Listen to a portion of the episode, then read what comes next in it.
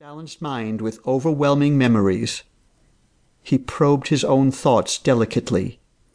The blessed sense of the present was still with him. He shrugged and decided to check if she was still around. The old place, the place he and Linda had shared for so many years, was in a once fashionable area. Even this district suffered from the decay infecting the rest of the city. Several blocks from the old place he saw a husky man standing in the street. The man looked down one street, then slowly turned to look in the opposite direction, his expression that of a child. Corman knew he was lost, in both time and place, and walked over. "Hello," he said. The man peered back at Corman, looking puzzled. "Where am I?" "South side of the city, by the causeway. Do you know where you live?" The man thought a moment. His hands, thick and strong looking, fluttered aimlessly. The movement looked out of place on him. He seemed about to cry. "I I don't know." He jammed his hands into his pockets, seeming to be ashamed at forgetting.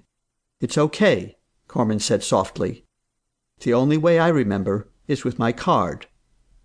Corman pulled the metal rectangle from his own pocket and held it up for the man to see.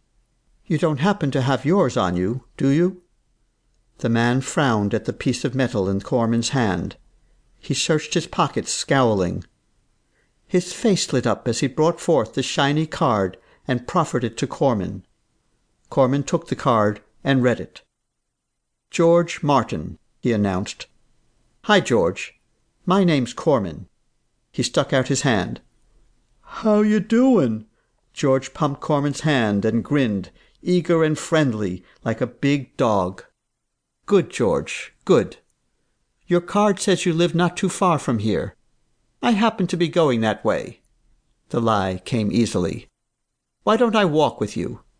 "That'd be great." The big man looked vastly relieved. He took his card back and followed Corman, chatting happily. He spoke of owning a car, back before they were banned.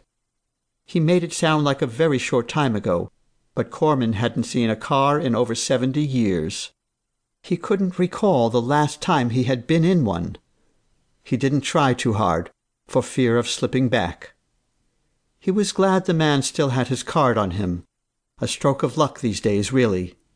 The cards had been issued when premature senility, or presen, was finally acknowledged as a legitimate illness. Corman remembered getting his card, which emitted a beep if he got more than two meters away from it. In spite of this, some people still lost theirs. At first the caretakers would patiently find the person and return the card, but eventually they lost control of their own memories and drifted away like the rest. Even the card could not remind people strongly enough about the present. George talked about his family, who lived with him in the suburbs.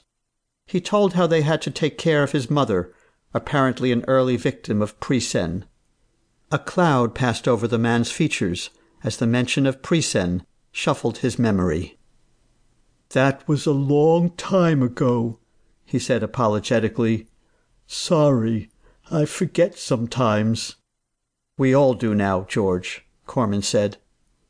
George turned quiet.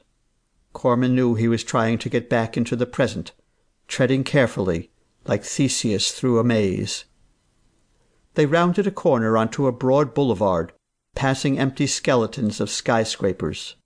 With everything so quiet, the sky could have been a comforting blanket, but Corman saw it as a shroud. Depressed, he looked out over the collapsed causeway and saw several birds flying over the water.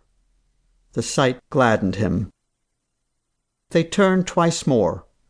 Corman checked the numbers to find the correct one on an old brownstone. He stopped.